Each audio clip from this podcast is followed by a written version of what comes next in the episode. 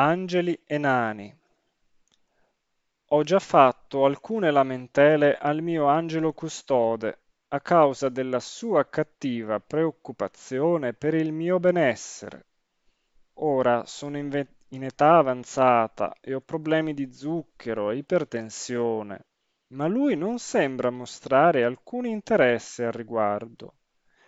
A volte penso che Dio mi abbia mandato un angelo con un errore di fabbricazione.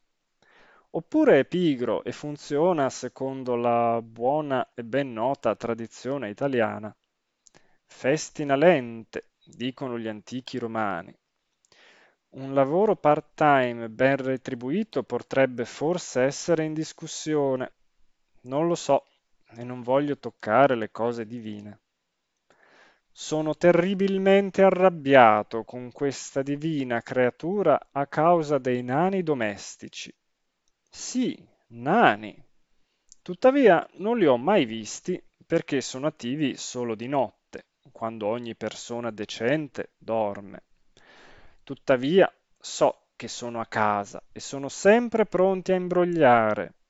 Questi nipotini boogeyman sono esperti nel nascondere le cose adorano saltare in luoghi remoti, occhiali, telefoni cellulari e pantofole.